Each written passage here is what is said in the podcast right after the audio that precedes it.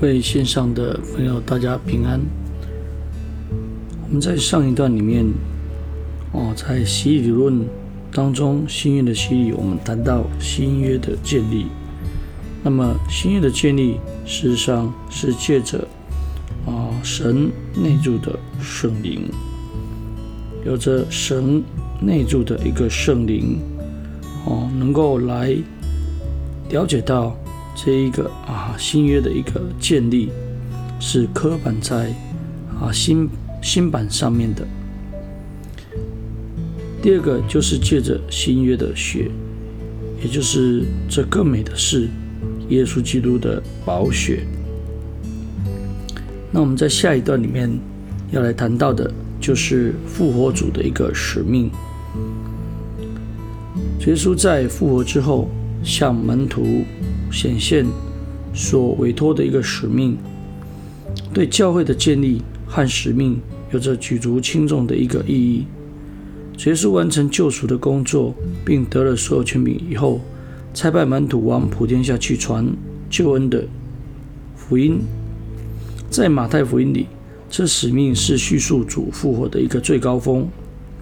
十一位门徒往加利利聚集在耶稣所指示的山上，在那里。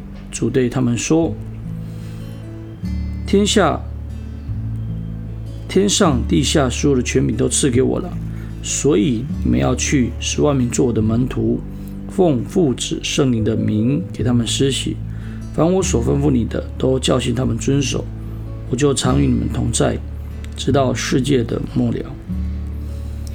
要去十万名做我的门徒。”是耶稣基于被赋予天上地下所有权柄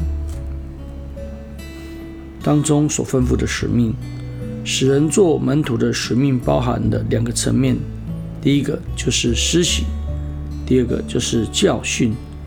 教会当奉主耶稣被高举的名，就是父子圣灵的名，为所有信徒来施洗，而这名是单一的，就是耶稣基督。接着要教训信徒遵行凡基督所吩咐的。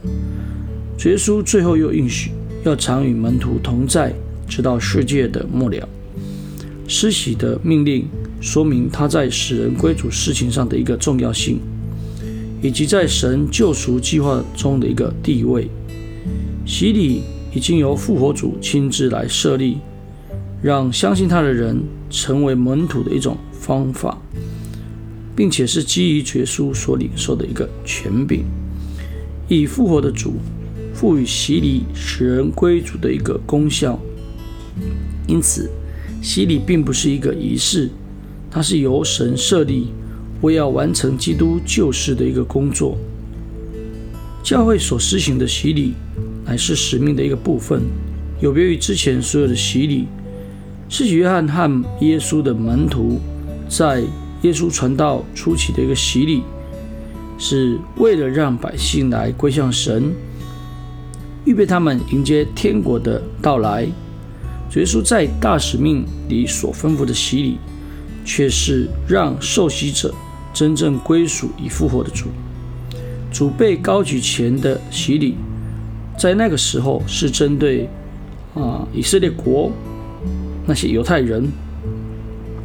并且受洗的人必须到施洗者那里来接受洗礼，但是救恩的完成，现在的门徒必须往普天下去，来为万民施洗，使万民做主的门徒。那这两个部分是有其他的一个差异的。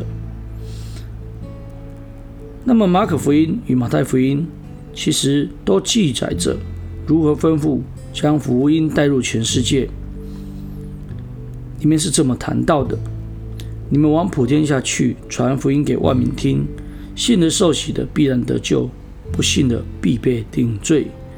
救恩的应许伴随着主耶稣基督的使命，而这个应许是给那些信而受洗的人。所以，我们从读的当中，我们可以听见、了解到洗礼与信心。汉得救有密切的一个关联。那么洗礼所伴随着，并表达着个人对主的一个信心，而用信心接受的洗礼，必得救恩为果效。路加福音虽然没有记载着主耶稣给门徒使命，却也间接着陈述着主的一个使命。这里面是这么谈到的：主又对他们说，照经上所写的，基督必受害，第三日从死里复活，并且人要奉他的名传悔改赦罪的道理，从耶路撒冷起直传到万邦。你们这就是这些事的见证。我要将我父所应许的降在你们身上，你们要在城里等候。直到你们领受从上头来的能力，所以在这一个经文里面，把焦点放在预言的应验以及神的一个计划，最后又吩咐门徒要等候圣灵，所以就可以很清楚了。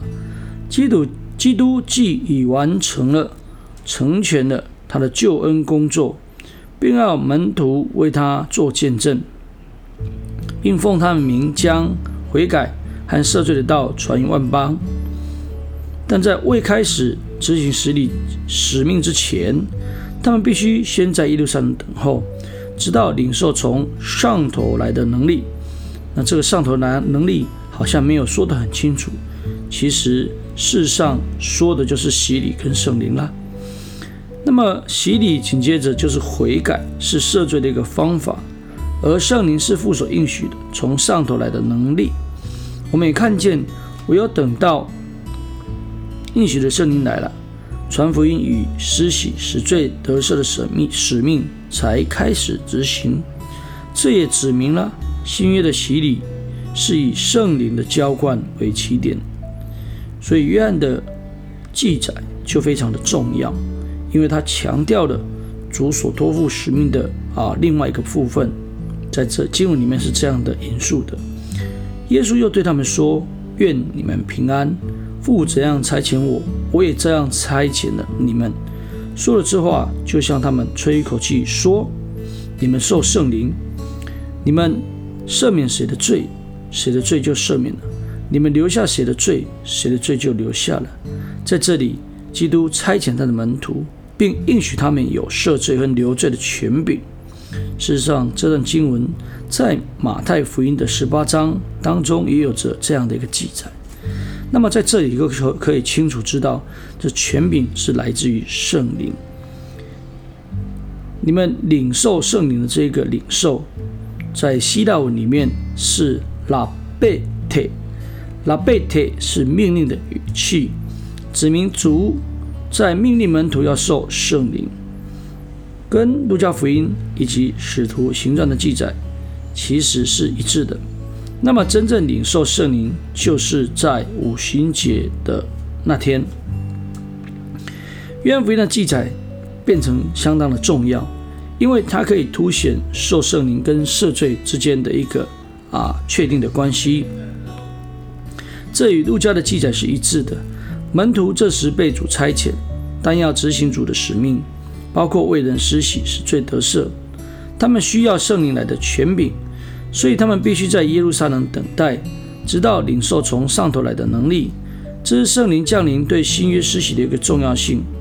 若是把四个福音书中主复活托付的使命的经文把它排列在一起的时候，我们就会对大使命有一个更完整的一个图像。这有助于我们了解洗礼的意义，以及洗礼。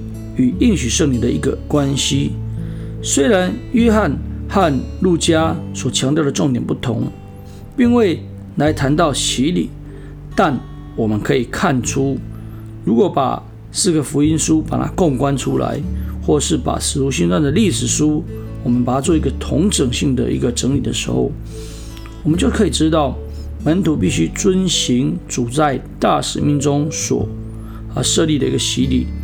人的罪才能够得以赦免。事实上，啊，大使命是用着不同的方式来呈现。其中若不是关乎洗礼的，就是关乎赦罪的。这乃是同一个事件、同一事件的两个层面。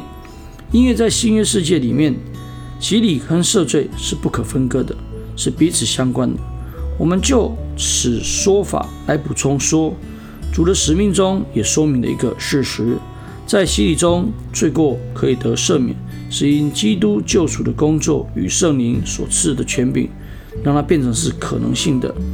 所以，洗礼的命令是主耶稣基督使命的一个中心。不论在任何时代，教会必须遵守这个命令，以完成他往普天下传福音，直到世界末了的一个使命。因基督救赎的工作与赐予耶稣之名天上地下的权柄，并借着圣灵的差遣，所以洗礼有赦罪以与使人得救的一个功效，并且洗礼是以复活的主亲自设立与吩咐的，所以耶稣也透过洗礼来赐予他的救恩。因此，洗礼啊，对基督徒的信仰极致重要，非常重要。绝对不可废弃跟忽略。那感谢神，我们在这一段里面的分享就到这里。那新约的洗礼第三个部分，在下一段里面我们继续谈到初期教会普遍来啊施行洗礼，可以看出哦，事实上这不是啊，只是一个仪式啊。感谢主。那我们在啊这段的分享就到这里。啊，大家平安，大家再会。